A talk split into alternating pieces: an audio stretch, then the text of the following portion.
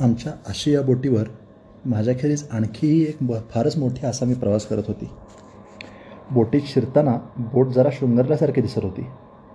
चौकशी अंती हा शृंगार एका मराठी साहित्यिकासाठी नसून मलायाच्या राजासाठी होता असे कळले.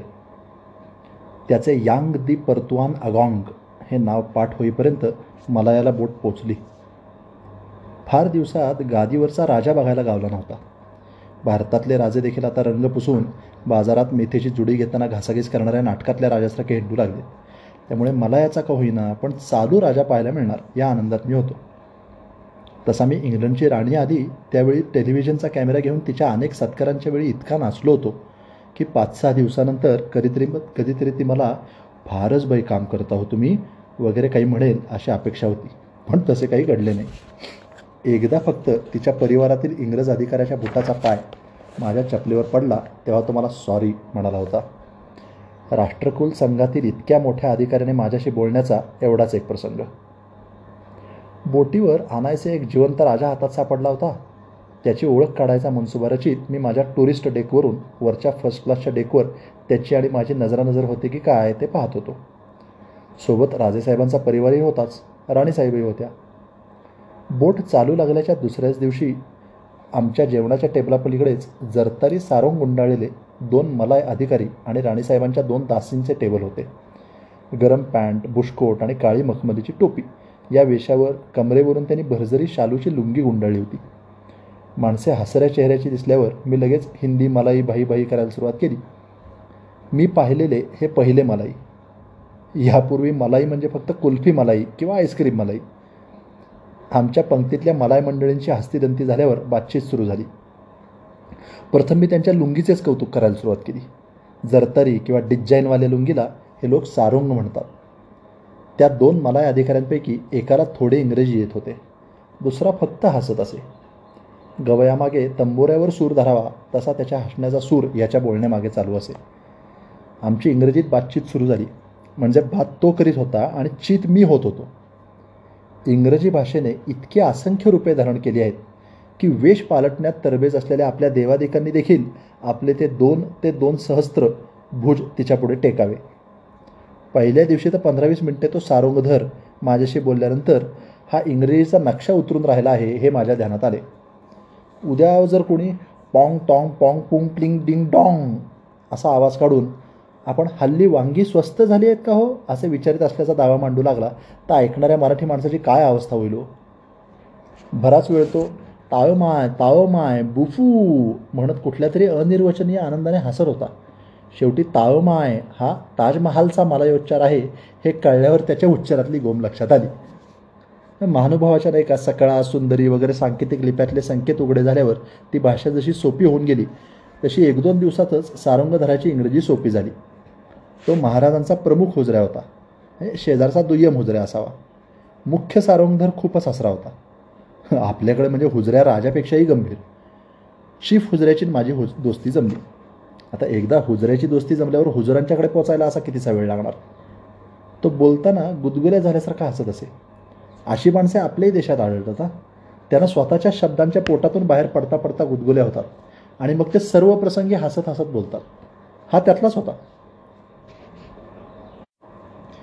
मलायातल्या सुलतानांनी आता फेडरेशन स्वीकारले आहे. त्यामुळे आता प्रमुख सुलतान हा सुलतान मंडळातून निवडला जातो. सध्याचे सुलतान साहेब येण्यापूर्वीचे दोन सुलतान पटापट वारले. ही गोष्ट सांगताना सारोंगधर खूपच हसत होता. माझ्या पत्नीला त्याचे ते हसणे जरा चमत्कारिक वाटले. पण मला यात राजा मेला की लोक हसत असावेत. त्यांच्या चालरीती आपल्याला काय ठाऊक? म्हणून तिच्या डोळ्यातून उमटलेला प्रश्न मी तिथेच मिटवला आणि सारंगधराबरोबर मीही हसलो. मलाय राजाच्या आकस्मिक मृत्यूबद्दल मी दाखवलेला तो सहास्य आदर पाहून सारंगधर खुश झाला. बरोबर अठ्ठेचाळीस तासानंतर कोलंबो आले. मी वाटेत कुठे रामाचा सेतू दिसतो की काय ते पाहण्यासाठी भल्या पहाटे उठून डेकवर गेलो होतो पण सेतू रात्रीच गेला असावा. लंकेचे पहिले दर्शन फारसे सुखावह नव्हते. एकतर सकाळी सहा वाजताच विलक्षण उकडत होते. नेहमी बोट धक्क्याला लागत नाही आत उभी राहते आणि लॉन्चमधून जावे लागते. पण मलायाच्या राजेसाहेबांना सिलोनी सरकारचे निमंत्रण होते त्यामुळे बोट धक्क्याला लागली. कोलंबोचा धक्का हा भाऊच्या धक्क्याचे मॉडेल पुढे ठेवून बांधला असावा. सकाळी डेकवरून पाहतो तो खाली पोलीस मिलिटरीतले शिपाई सरकारी अधिकारी यांची तारांबळ उडालेली. कारण सिलोनमध्ये सार्वत्रिक संप होता. त्यामुळे तोरणे आणि पताका बांधण्यापासून ते लाल गालीच्या पसरण्यापर्यंत सारी कामे शिपाई लष्कर सरकारी कारकून हाफिसर वगैरे मिळून करीत होते. एकाने एका ठिकाणी कुंड्या मांडल्या की दुसरा तिसरीकडेच उचलून नाही पुन्हा चर्चा. तेवढ्यात वाऱ्याने त्या लाल गालिच्याचा उडता गालिचा होई. मग दहा बारा लोक त्या गालिच्याच्या मागे लागत. तेवढ्यात लांबलचक मोटारीतून कुणीतरी बडा साहेब येई त्याच्याभोवती चार लोक अत्यादरपूर्वक उभे राहत. सलाम वगैरे होत. मग तो सूचना देई.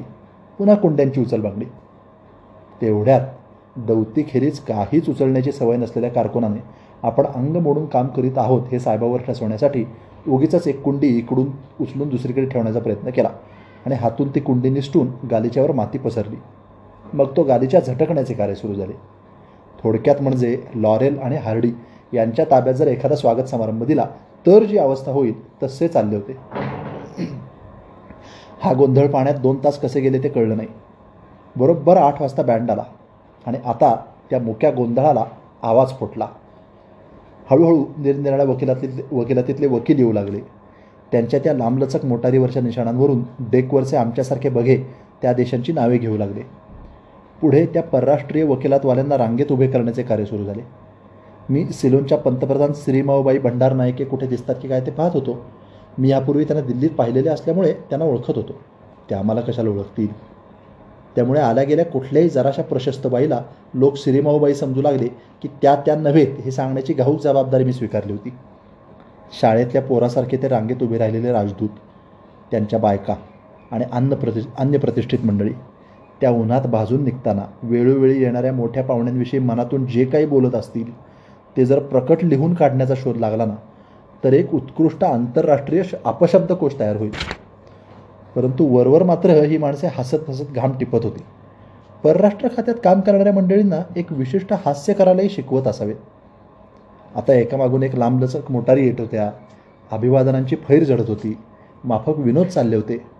मंडळी आपण अत्यानंदात असल्याचे एकमेकांना भासवीत होती पण मला याचे राजेसाहेब काही अजून उतरत नव्हते. बँडवाल्यांनी बसवलेली गाणी संपली असावी. कारण आता तीस तीस गाणी फिरसे होणे दो असे चालले होते. राजेसाहेब विशिष्ट मुहूर्तावरच उतरणार असावेत सिरीमाऊबाई काय आल्या नव्हत्या? त्याऐवजी गुणतिलके किंवा जयवर्धने असे कोणीतरी आले होते. मला ही गुणतिलके भंडारा नायके विजय तुंगे वगैरे सेलुनी आडनावे ऐकली ना की इति रेवा खंडे स्कंदपुराणे वगैरे देखील आडनावेच असावीत असे वाटू लागते. शेवटी एकदम पडघमावर जोराची टिपरी पडली आणि मला याचे राजेसाहेब राणीसाहेब राजकन्या आणि इतर परिवार उतरला. आमचा हुजराही त्या परिवारात होता. हस्तिदंते आणि हस्तांदोलने झाली आणि सारा ताफा एकदाचा मार्गस्थ झाला. बोटीवरच्या इतर उतारूंना कोलंबोच्या बंदरात उतरण्याची परवानगी मिळाली. दुपारी तीन वाजेपर्यंत कोलंबो पाहायला वेळ होता. तेवढ्यात जेवढे म्हणून कोलंबो पाहता येईल ते पहावे म्हणून निघालो.